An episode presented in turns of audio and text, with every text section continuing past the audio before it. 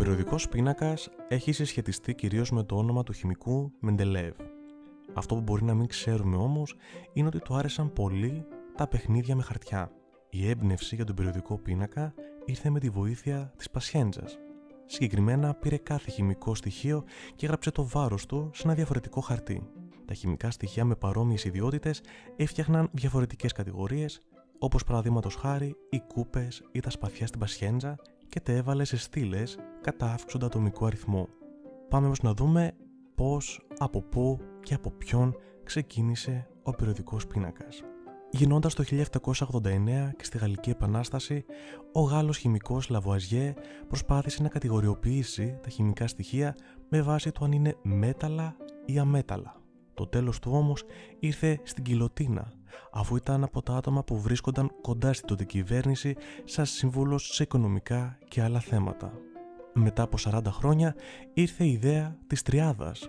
Ο Γερμανός φυσικός Ντομπράινερ, παρατηρώντας ορισμένες ομοιότητες στα φυσικοχημικά χαρακτηριστικά κάποιων χημικών στοιχείων, τα κατέταξε σε ομάδες των τριών κατά αύξουσα ατομική μάζα.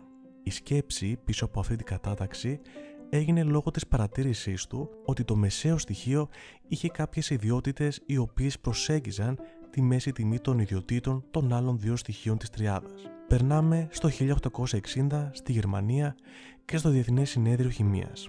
Εκεί πάρθηκε η απόφαση ότι το υδρογόνο θα έχει τον ατομικό αριθμό 1 και το ατομικό βάρος των υπόλοιπων χημικών στοιχείων θα υπολογίζεται σε σχέση με αυτό του υδρογόνου.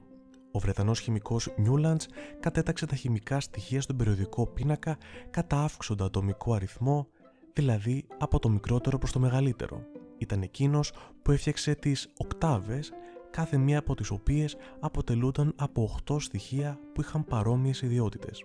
Στη συνέχεια, το 1869, ο Ρώσος χημικός Μεντελέιβ δημιούργησε έναν περιοδικό πίνακα πολύ κοντά σε αυτόν που έχουμε τώρα, αφήνοντας κενά για στοιχεία τα οποία δεν είχαν ανακαλυφθεί ακόμη και προβλέποντας τις ιδιότητες αυτών των στοιχείων. Ο Γερμανός χημικός Μάγερ δημιούργησε μια εκδοχή του σημερινού περιοδικού πίνακα βασισμένος σε αυτόν του Μεντελέιβ. Τα χημικά στοιχεία που προέβλεψε ο Μεντελέιβ, όπως το γάλλιο, το σκάνδιο και το γερμάνιο, επιβεβαιώθηκαν με αποτέλεσμα ο περιοδικός πίνακάς του να πάρει την αναγνώριση που του άξιζε. Το 1995, προς τιμήν του, το 101ο χημικό στοιχείο ονομάστηκε Μεντελέβιο. Ο περιοδικός πίνακας μας δίνει και κάποιες πολύ χρήσιμες πληροφορίες. Μία από αυτές είναι το σύμβολο του χημικού στοιχείου. Συνήθως χρησιμοποιούνται το ή τα αρχικά γράμματα του ονόματος των στοιχείων στα αγγλικά. Για παράδειγμα, ο άνθρακας στα αγγλικά λέγεται carbon, οπότε συμβολίζεται με C κεφαλαίο. Άλλο παράδειγμα είναι το βολφράμιο ή στα αγγλικά tungsten, το οποίο συμβολίζεται με W κεφαλαίο. Αυτό γίνεται γιατί μια άλλη ονομασία του στα αγγλικά μοιάζει πολύ με την ελληνική λέξη βολφράμιο και είναι wolfram.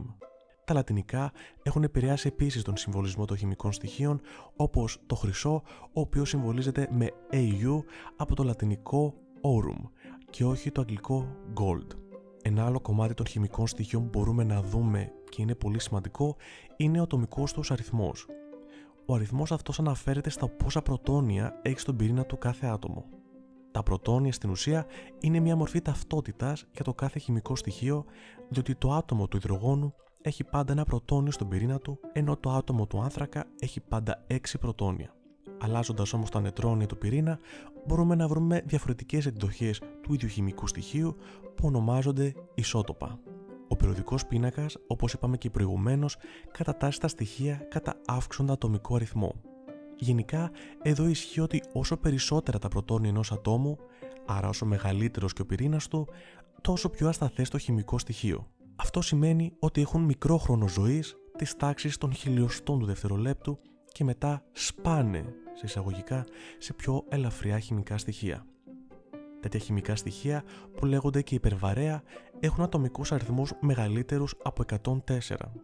Το 2016 η Διεθνής Ένωση Καθαρής και Εφαρμοσμένης Χημίας, ή όπως αλλιώς είναι γνωστή στα αγγλικά ως UPAC, επιβεβαίωσε και πρόσθεσε τα χημικά στοιχεία με ατομικούς αριθμούς 113, 115, 117 και 118 στον περιοδικό πίνακα.